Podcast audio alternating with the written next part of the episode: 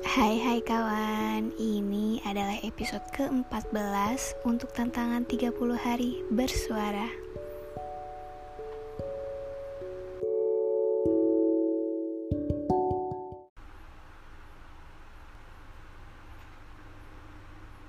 Untukmu yang sering mengutamakan kepentingan orang lain di atas kepentingan diri sendiri.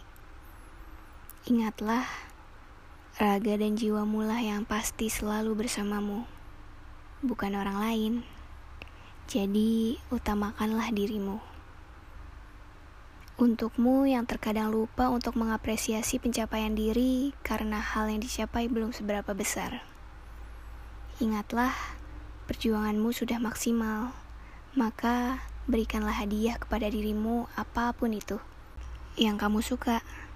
Walau bukan sesuatu yang mahal, entah es krim, coklat, bunga, atau cobalah luangkan waktumu untuk dirimu sendiri. Pergi ke tempat yang membuatmu bahagia, seperti ke salon, nonton film di bioskop. Kalaupun kamu tidak bisa berpergian sendiri, kamu juga bisa mengajak orang tersayang, seperti teman, keluarga, pacar, atau siapa pun yang penting kamu bahagia. Hal itu untuk mengapresiasi diri sendiri yang sudah melangkah sampai saat ini. Untuk dirimu yang masih saja selalu tidak merasa puas dengan keadaan yang sekarang, selalu melihat kehidupan orang lain yang seakan-akan sempurna.